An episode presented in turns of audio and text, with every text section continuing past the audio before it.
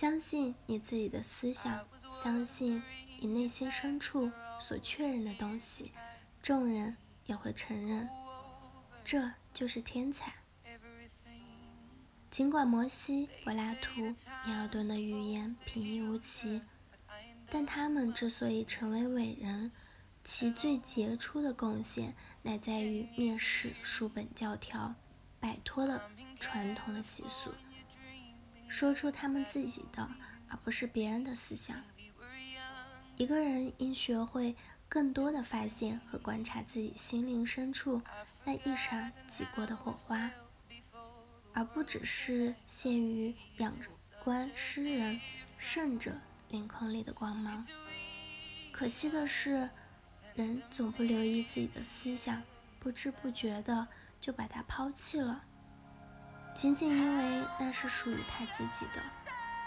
在天才的卓著里，我们认出了那些自己业己放弃的思想，他们显得疏逸。而庄严，于是他们为我们拱手接纳。即便伟大的文学作品，也没有比这更深刻的教训了。这些失而复得的思想，仅于我们在大中之身与我们相悖时，我们也应遵从自己确认的真理，乐于不做妥协。随着学识渐增。人们必会悟出，嫉妒乃无知，模仿即自杀。无论身居福祸，均应自我主宰。蕴藏于人身上的潜力是无限的，他能胜任什么事情，别人无法知晓。若不动手尝试，他对自己的这种能力就一直蒙昧不知。相信自己吧。这呼唤震颤着每一颗心灵。伟人们向来如此，他们孩童般的向同时代的精英倾吐心声，把自己的心智公诸于大众，自本自为，从而拔萃超类。但人们却常被自己的意识关进了囚牢，一旦他的行为。言行给自己带来声誉，他便受制于众人的好恶，从此难免要取悦于人。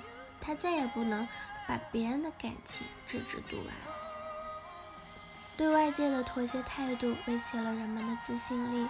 往往你对自己往昔的言行且敬且畏，只图与之相协调，因为除了自己往昔的行为以外，再无其他数据可供别人来计算你的轨迹了，而让人失望又非你所愿。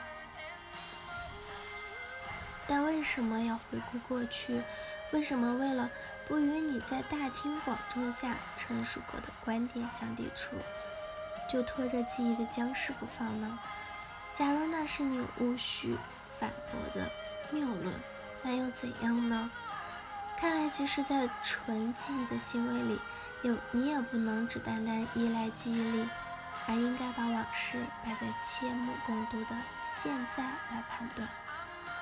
从此以后，不断自数自心，这才是智慧之道。愚蠢的妥协调和小人的伎俩，他为渺小的政治家、哲学家和神学家所崇拜。我们今天应该确凿地说出今天的想法，明天则应确凿地说出明天的意见，即使它与今日之见截然相悖。这么一来，你肯定会被误解的。难道被误解是如此不足取吗？毕拉哥拉斯就曾被误解，还有苏格拉底、路德、哥白尼、伽利略、牛顿。